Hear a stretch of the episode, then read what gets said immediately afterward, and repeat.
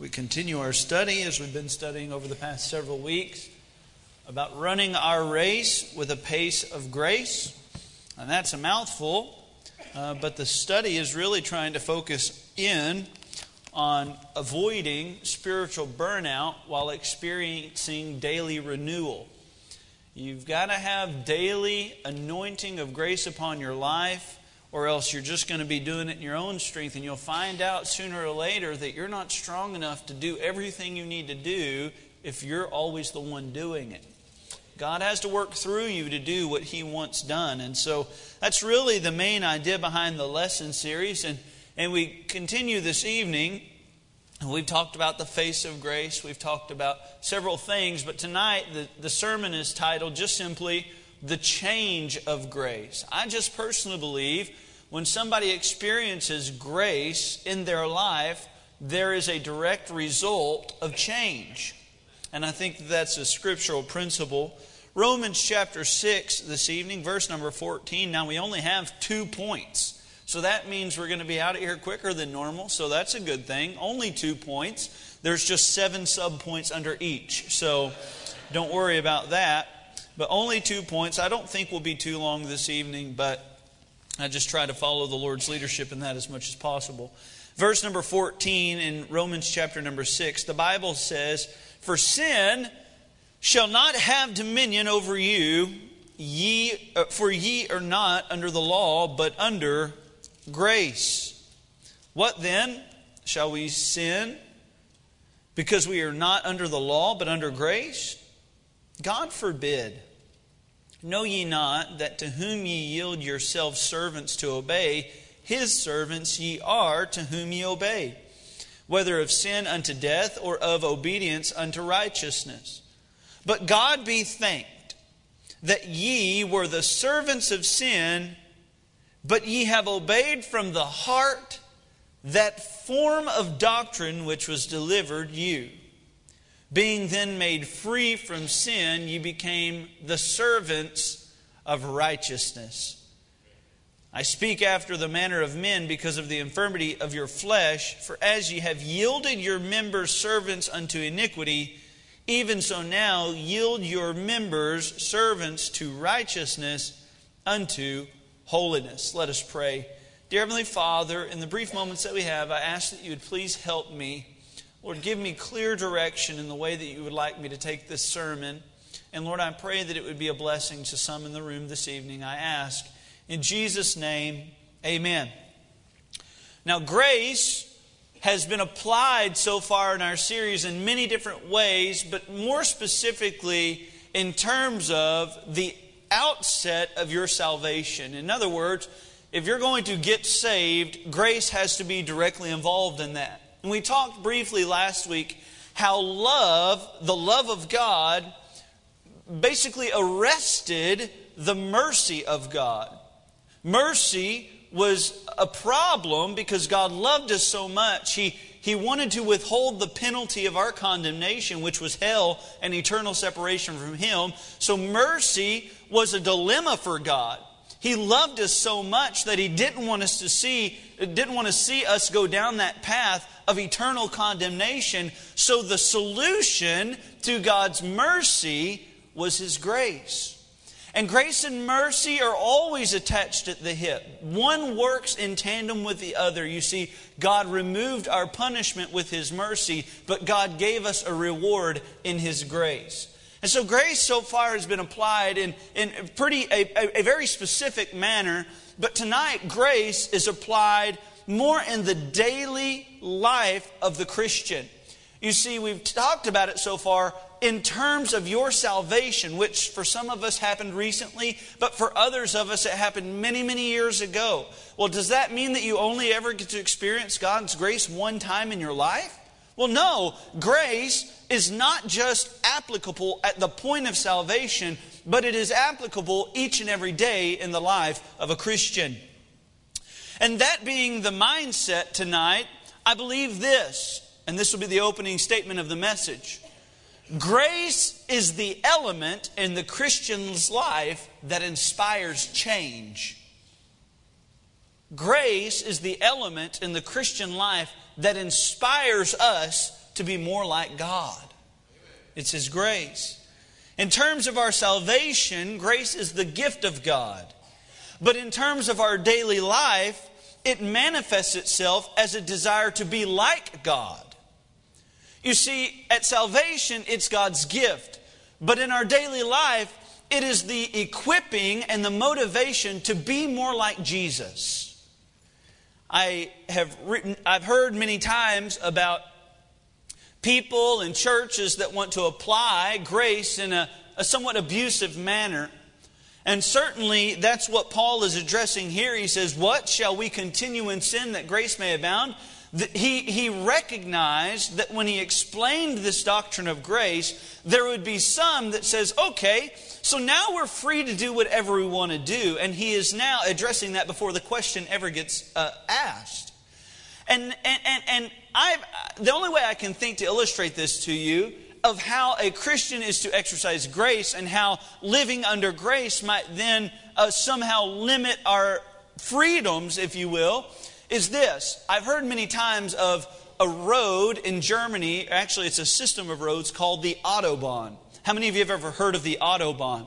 Now, the Autobahn is not known for anything, but it's known for one thing you see, you don't know about the beautiful trees by the Autobahn. You don't know if it's curvy. You don't know if it's straight. But you know one thing about the Autobahn, don't you? It's that there is no speed limit. And I did a little research on that. And in fact, the Autobahn does at some points, for instance, residential areas and really curvy areas, they do have speed limits that are heavily enforced. But for over 50% of the Autobahn, they actually have a recommended speed limit. Did you know that? In fact, the speed limit is 130 kilometers per hour. That is, if we were to convert that to miles per hour, that's 81 miles per hour. That's what they recommend that you go. Now, if you've ever been to California, you know that they actually have roads that have 80 mile an hour uh, uh, speed limits. So that actually, when compared to California, 81 miles an hour doesn't sound that bad. But at those times of what it, their recommended speed limit is, it's not enforceable. In other words, they say, in order to be safe, go this speed. Now, you can go whatever speed you want. We're not going to give you a ticket. So, where the problem arises is if you do go too fast and you cause an accident or you are involved in an accident, guess what? The liability greatly increases for somebody that didn't follow the speed limit. And it's actually very similar in the Christian's life. In the New Testament, the Bible makes the case that Christians are under grace the Bible makes the case that we have liberty, and while I believe liberty is a very abused term in Christianity, the Bible makes a, a, case for it and gives us the doctrine of liberty in the Christian life. But let me say this liberty is not a, a, a permissible path to go as fast as you want in the Christian life.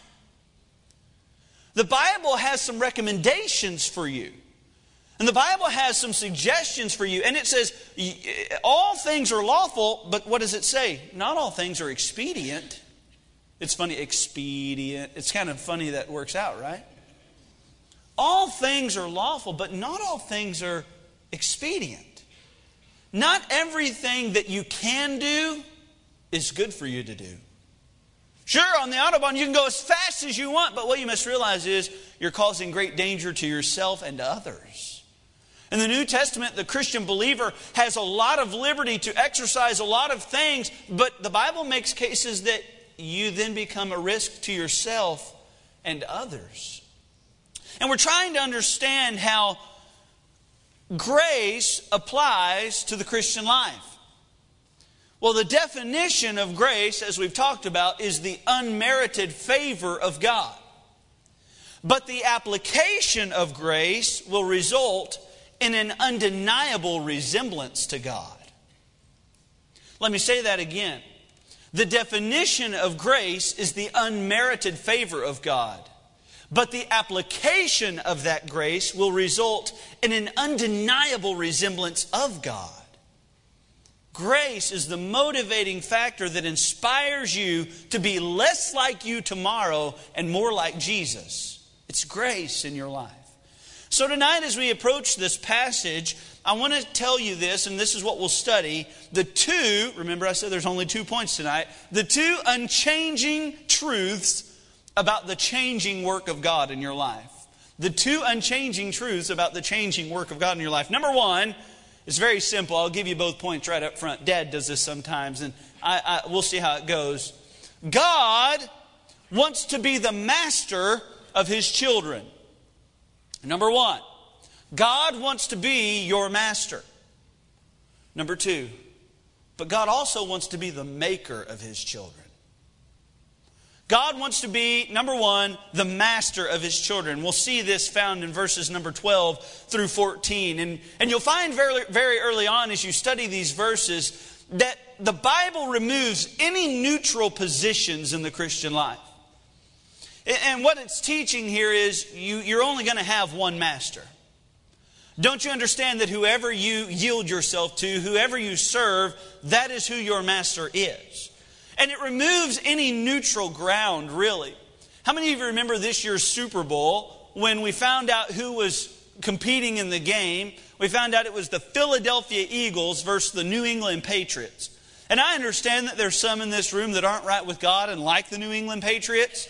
And I understand there are some in here in this room that are just aren't very intelligent and maybe like the Philadelphia Eagles.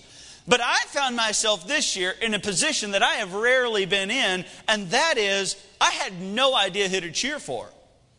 I didn't want the cheaters of New England to win, and I definitely didn't want the division rivals of Philadelphia to win. And so I sat on the sidelines, not picking a side, just ready to see whatever bad result came my way.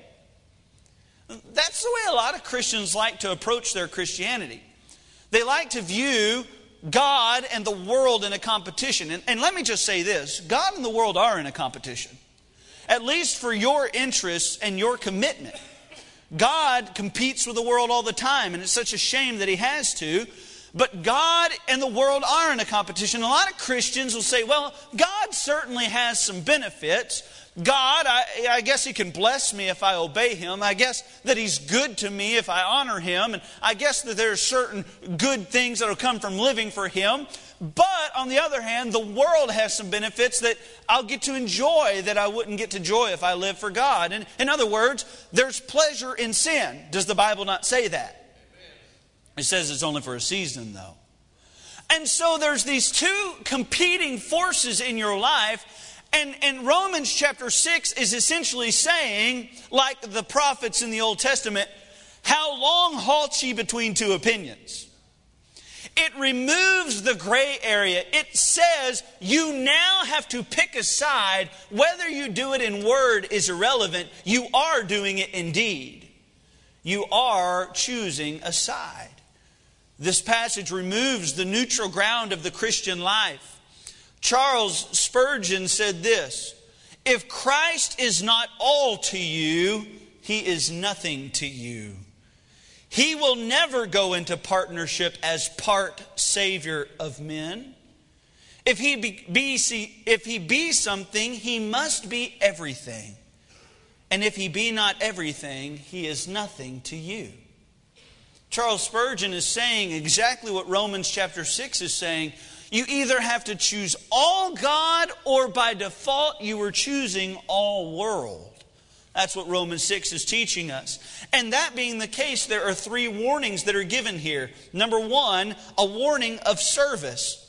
Look in verse number 12. The Bible says, Let not sin therefore reign in your mortal body, that ye should obey it in the lusts thereof.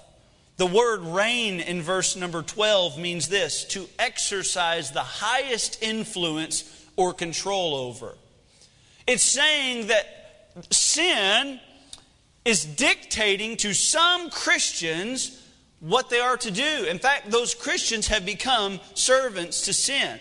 Notice in verse number 16 Know ye not that to whom ye yield yourselves servants to obey, his servants ye are to whom ye obey. Notice that the Bible doesn't say, to whom ye say ye serve, that's who you are servant of. You see, service is not determined by our desire, service is determined by our dedication. Whatever you find yourself serving, whatever you find yourself focusing on, whatever you find yourself investing in, whatever you find yourself working toward, that is your master, whether you want to admit it or not.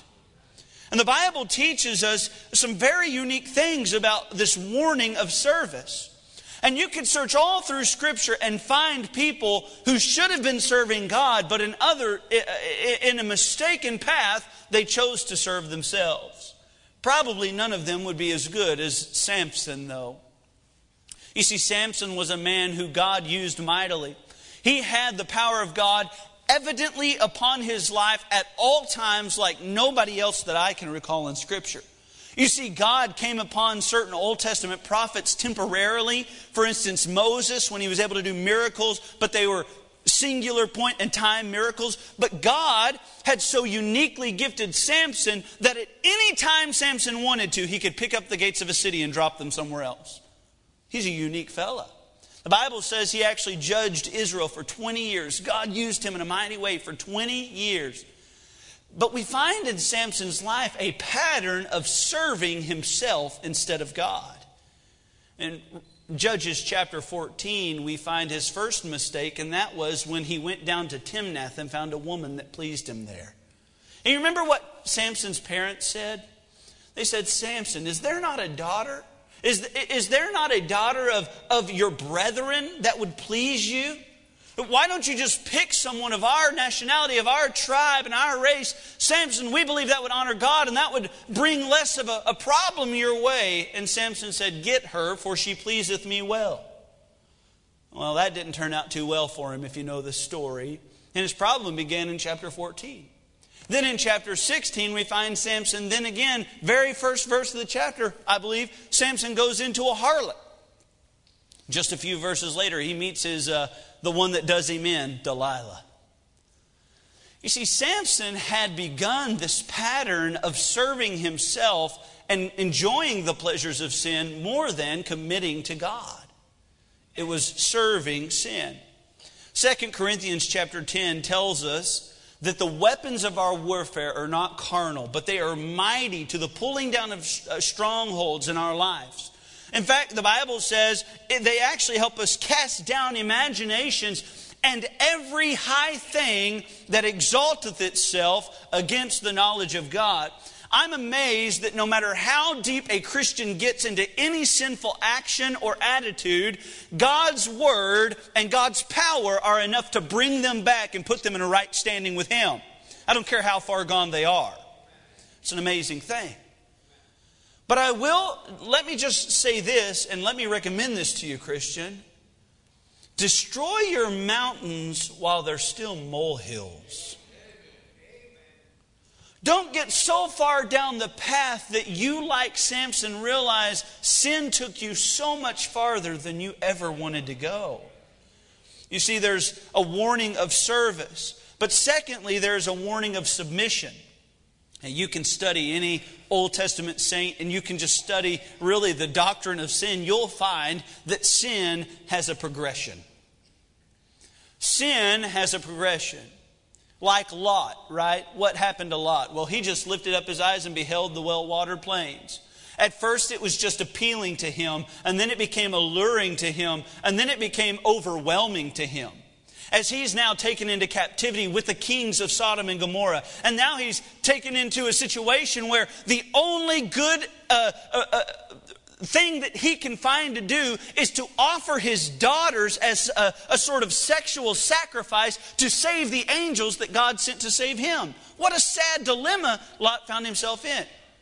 And you know the Bible tells us? The Bible says that Lot actually vexed his righteous soul, meaning at one point or another, Lot was righteous. And now he's doing things that he would have never thought that he was doing. Why? Because there's a progression to sin. And the progression is listed here in Romans chapter 6. It starts as a warning of service, but continues as a warning of submission. You see, sin is not okay just getting you off your path. Sin wants to take you and overwhelm you. The Bible says in verse number 13, Neither yield ye your members as instruments of unrighteousness unto sin, but yield yourselves unto God. It's a matter of yielding. I want you to take your Bible to Romans chapter 7. It should just be one page over, maybe two. Romans 7, verse, chapter, uh, verse number 14. We find even the greatest Christians struggle in this battle of flesh versus spirit, of old man versus new man, of the old creature and the new creation. We find even the very best Christians in the Word of God deal with this struggle. I want you to see in verse number 14, the Bible says this For we know that the law is spiritual, but I am carnal, sold under sin. Do y'all know who the author of Romans is? Don't say it out loud because you might be wrong, but this is one of the greatest Christians in the Word of God. He authored almost the entire New Testament. This guy is an awesome Christian. He says, Look, I realize that I am carnal. When I read about Paul, I don't view him as carnal. Do you? I view him as like awesome, like, you know, like if we were going to have posters in like some sort of Christian gym, Paul would be right there, like our Arnold Schwarzenegger. Like, this guy is the best. And he says, But I realize I am carnal. He goes on to say, For that which I do, I allow not. For what I would, that, I, that do I not. But what I hate, that I do. I have things that I want to do, and it seems like I'm not ever able to do those. And I have things that I loathe. I hate them. I despise them. And it seems that I find myself on the occasion doing those things. He goes on to say, If then I do that which I would not, I consent unto the law that is good. Now then, it is no more I that do it, but sin that dwelleth in me. For I know that in me, that is in my flesh, dwelleth no good thing. You know why that is in my flesh had to be put in there? Because something is in you that's good. Oh, it's not you.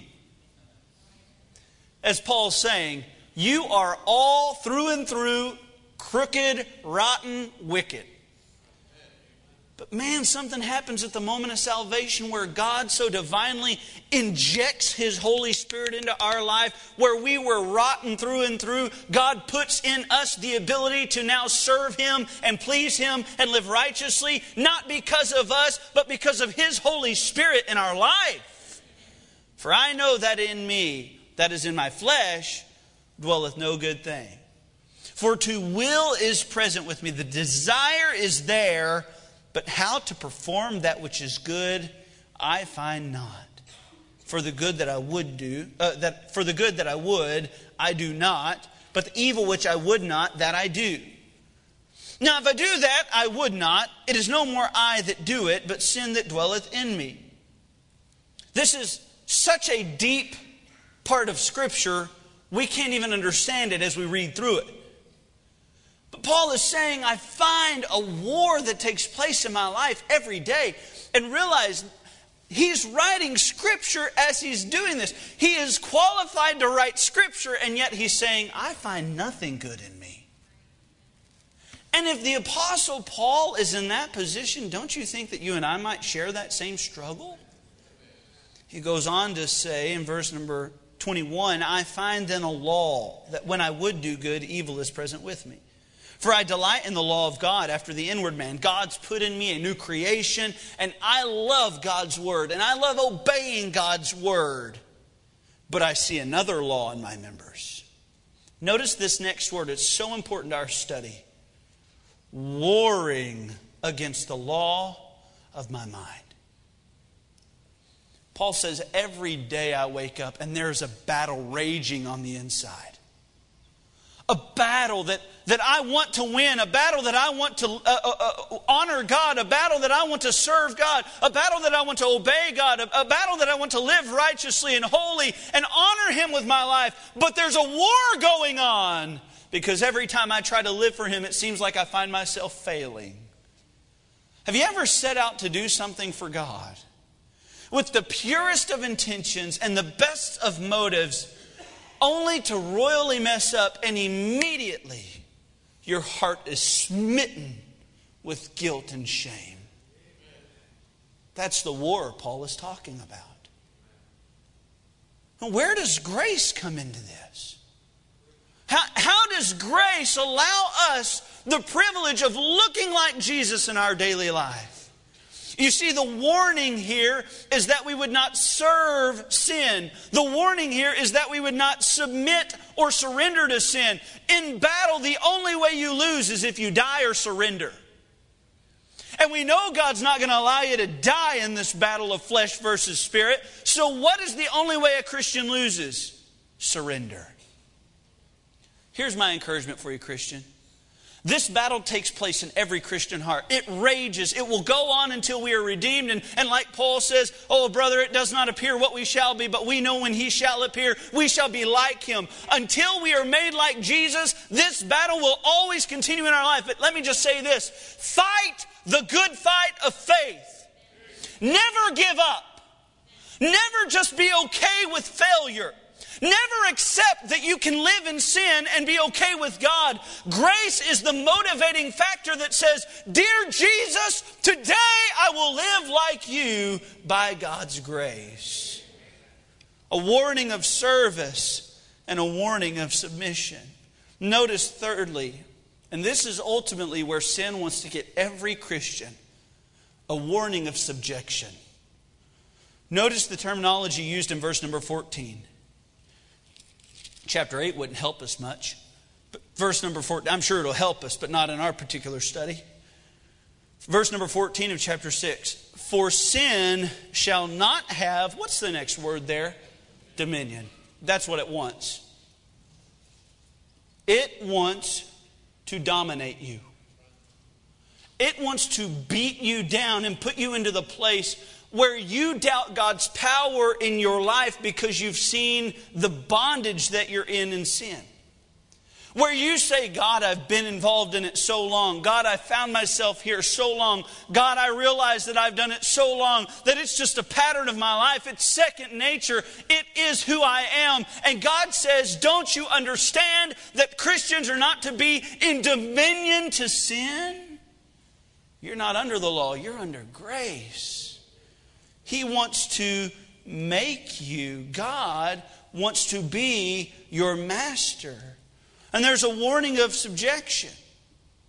And uh, you'll find in Matthew chapter 6, verse 24, Jesus says these words No man can serve two masters. Do y'all know the next part? For either he will hate the one and cling to the other, or else he will hold the one and despise the other. Now, that word hate is a very interesting word, don't you think?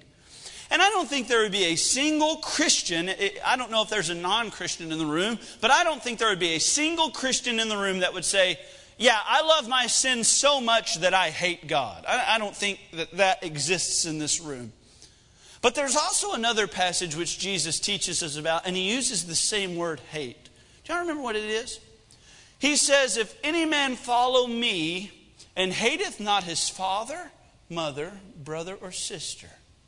Now, you've had preachers for years explain that to you, right? Uh, we've explained it from this pulpit.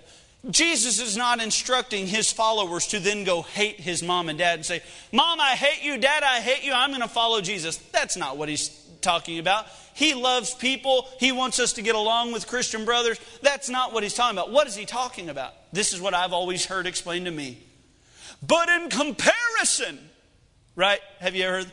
To the love that you have for Jesus, the love of your parents, the love of your family ought to fade away in the background. You've heard similar things like that, right? Now, I don't think anybody would say you hate your mom and dad. I know nobody in this room would say you hate God. But maybe the application is the same. God is not saying that you will hate God as your master, but He's saying some Christians choose to love their sin so that in comparison to their love of their sin, their love of their God fades in the background. You with me?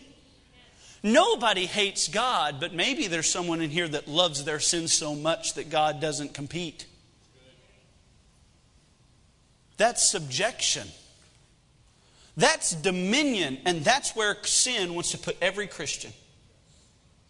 The other day, uh, I don't know if you know this, but today we actually started, for the very first time, we hosted what we're calling our homeless outreach ministry.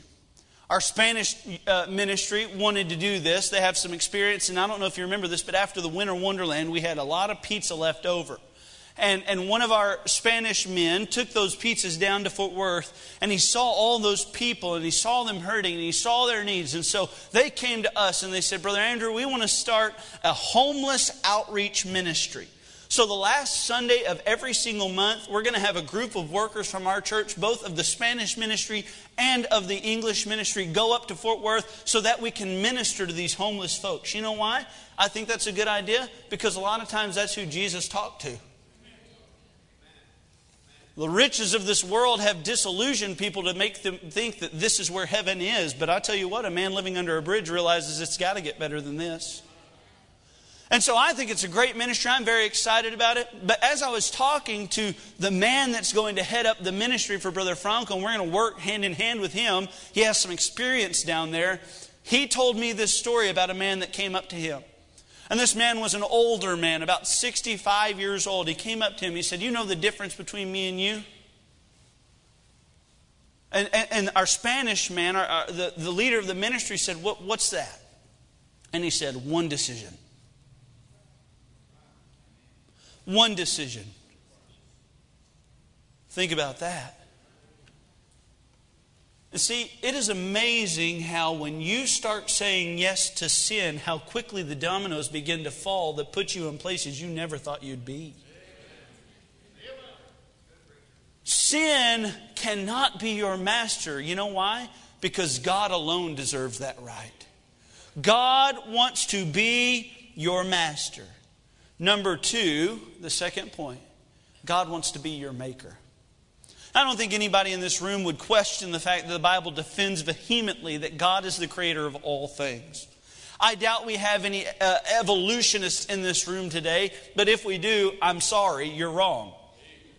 The Bible boldly proclaims that in the beginning God created the heavens and the earth. I personally believe, and you can believe whatever you want, I believe the Bible teaches seven literal days to creation, meaning that God is powerful enough to de- design everything that there is in six days. That's how powerful I believe God is.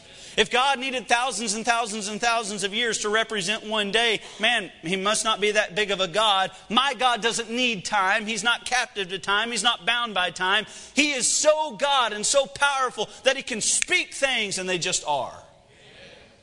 I believe that the Bible teaches us in Colossians 1 that God used the Son, Jesus Christ, to step out on the ledge of nothing. For the Bible says, For by him all things were created, and everything is upheld by the word of his power. You see, God used the Son to step out and create the world that we know.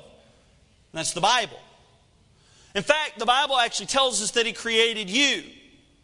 And while have you ever been to nature and you've seen the amazing animals? I tell you, I've seen some of those amazing things in nature. I've seen elk that are so beautiful and so magnificent and so majestic bugle. And I won't do my bugle impression just for the sake of your eardrums, but I've seen steam come out of their mouth as these thousand pound animals with these giant sweeping horns. They're the, just majestic. I've seen it. And I thought to myself, man, God did that. I've, I, have i have actually been out on the water down in Arkansas, and I actually had the privilege of seeing a bald eagle fly over. And I don't know if it's just because I'm proud to be an American or if it's just really that cool of a bird. But man, have you ever seen the majesty of a bald eagle flying? Boy, that's, that's awesome. I've had the privilege of going to the Grand Canyon and looking down into the Grand Canyon there. And if there is an atheist that can go to the Grand Canyon and say, Yeah, I think that little puddle of water down there did this, you will really begin to question their sanity at that moment. Because you look down into that giant hole and you've seen pictures of it, but let me just tell you what. There ain't a picture in this world that is three dimensional enough to tell you how big and deep and beautiful that canyon is. I thought to myself, there is a God in heaven that created all this. And while all the things in nature are amazing, you know what the Bible says? None of that took near as much time as you.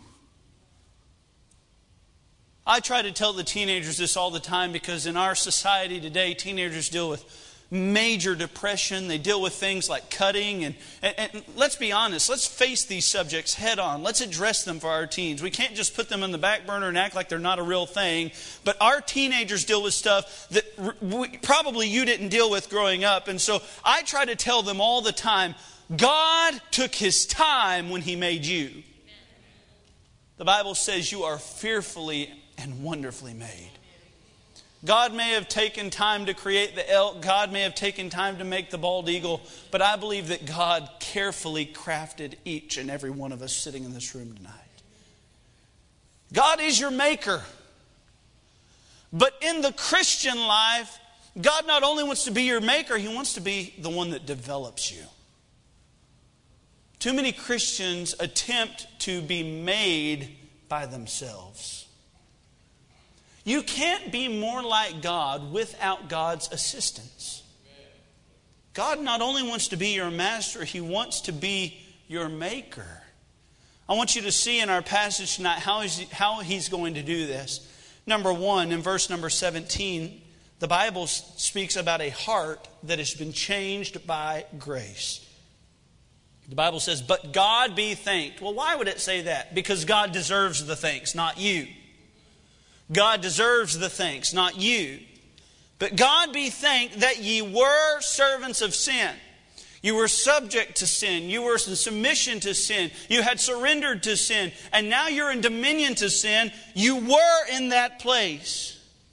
But ye have obeyed from the heart that form of doctrine which was delivered unto you. It was not a superficial obedience in this passage. What does it say? You have obeyed from the heart. You have sincerely sought after the Savior. And you, you've obeyed that form of doctrine. You know where doctrine comes from? The Word of God. And so the Bible is literally telling us that the Word of God was delivered to you and you submitted and obeyed not on an outward conformity, but an inward transformity. And you changed as God worked in your heart. Well, how did He do this? Through His grace. How did He change your heart? Through His grace. See, grace does speak and work in the heart. What is it that the hymn writer said that wrote Amazing Grace? 'Twas grace that taught my heart to fear, and grace my fears relieved. How precious did that grace appear the hour I first believed. You see, what he's referencing is the fact that grace was what caused his heart to tremble in terror at the judgment of God. 'Twas grace that taught my heart to fear. I looked at God and I was in awe and I realized that I was condemned. And yet it was the same grace that taught my heart that I have been saved and redeemed by the blood of Jesus Christ. That no longer do I stand in, in, in terror of my God, but I stand in a place worthy to pray unto this God, worthy to seek after this God, worthy to love and serve this God. 'Twas grace that taught my heart to fear, and grace my fear relieved. Grace ministers in the heart. Christian, we often apply grace as if it was a one time application, and hopefully that dose did us to get us to heaven. But grace must be applied each and every day. What is it that changes the tastes of a Christian? You see, I've often heard people talk about uh, overnight their taste buds changing, overnight their desires changing. I believe that in Christ we're a new creature. Old things are passed away. All things are become new. But I also believe that there is something that takes place in a Christian that as they develop in grace, they become more like Christ and sin affects them more. Just last night, my wife and I went out to supper. And just so happened the table right next to us was drinking. Every single person, as far as I can call, uh, recall, at the table of about eight to ten people was drinking. And as it first came out, they were being okay, but as the night progressed, they got a little bit more boisterous. And, and I, as a younger man, I probably thought nothing of it, but I remember last night literally being sorrowful at what they were doing to themselves. Realizing that that is the only thing that can bring them fulfillment, and also realizing that it's so empty that tomorrow when they wake up, more than likely they won't even be able to remember the joy they've had. This probably never affected me back long ago, but why does it so badly affect me now? Well, grace has taught my heart.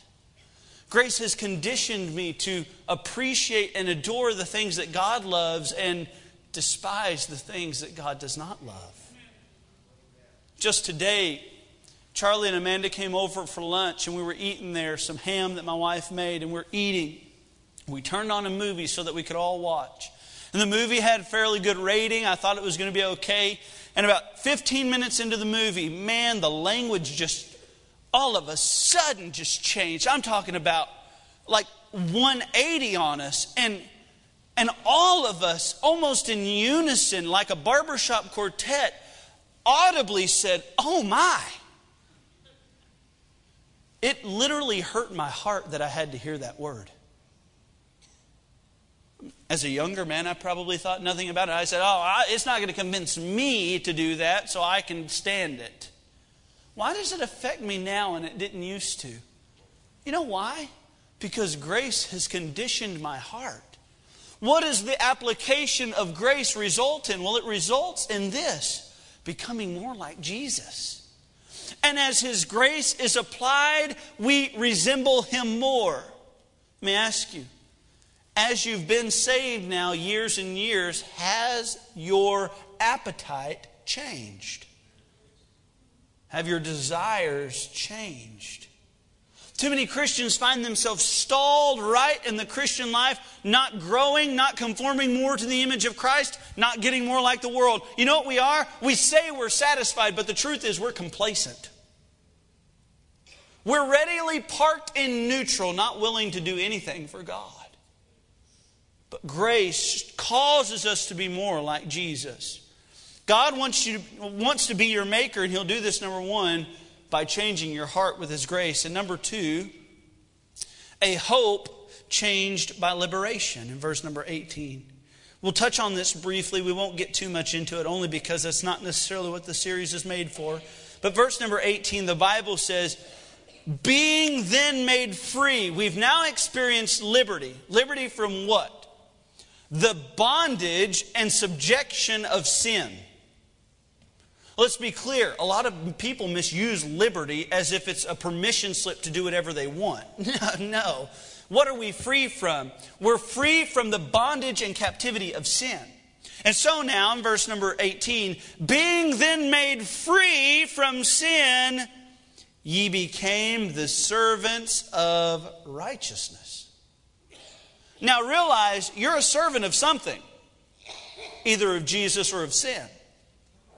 You're either serving righteousness or serving sin. There is no middle ground. The passage eliminates neutral ground. So you're serving something, and the, the, the redeemed child of God serves or is to serve righteousness. Why? Because we've been made free from the bad bond, uh, uh the bad taskmaster. We've been redeemed from the one who hated us and despised us and wanted us uh, uh living in pain and misery. You say, what do you mean, Brother Andrew? I mean this. Sin always promises much better than it has to offer, does it not? Uh, for instance, the man who decides to become adulterous, he says, Oh, it's just fun. Oh, it's just simple. Oh, it, it, nobody will ever find out. But usually that sin develops to the point where his wife no longer uh, uh, adores him, or vice versa. He no longer appreciates and adores his wife, and his family is ripped apart at the seams. Now, the, the, the, the promiscuous relationship did not tell him up that, all that up front. What did it promise? Oh, just a little fun. It promised a little excitement. It, it promised a, a, new look or a, a, a new taste of something. But the end result, like the Bible says, are the ways of destruction. It, it, will end in death. It's terrible. You don't want any part of it.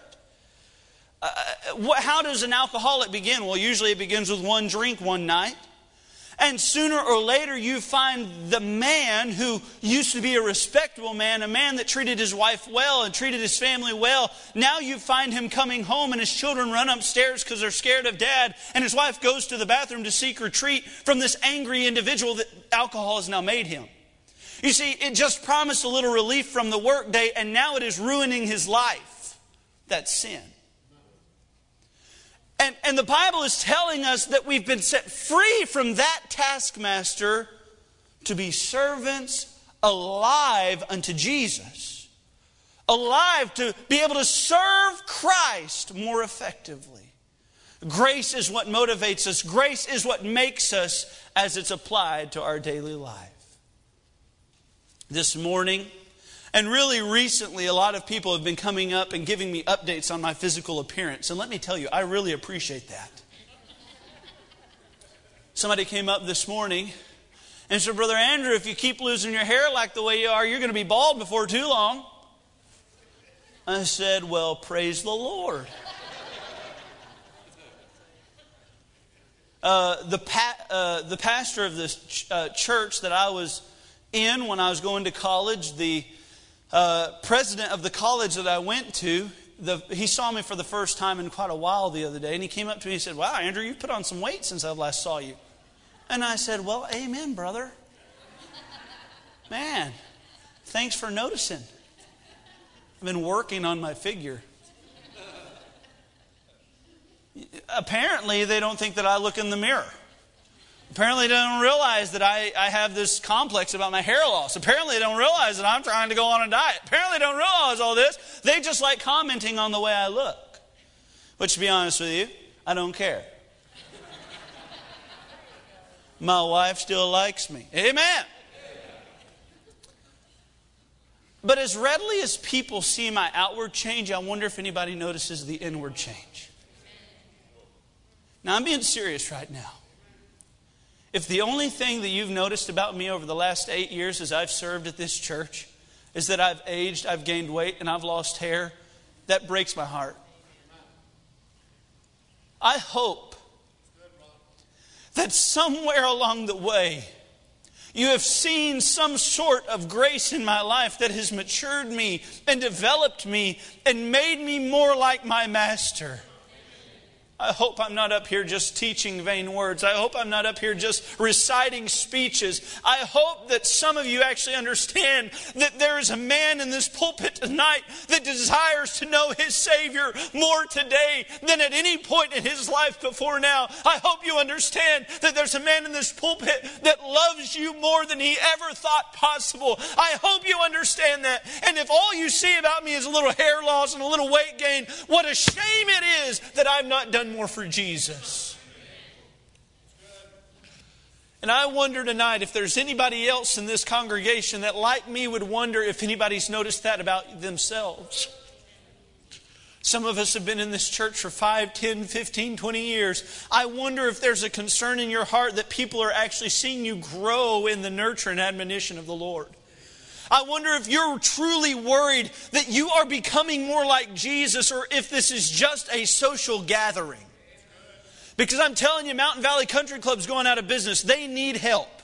If you want a social gathering, go up there. We're trying to be more like our master. How are we going to do it? Through a daily supply of his grace in our life. We're not going to do it by hoping we can look more like Jesus, by trying to do more like Jesus. No. The only way we'll be made more like our Savior is if our Savior gives us grace to be more like Him.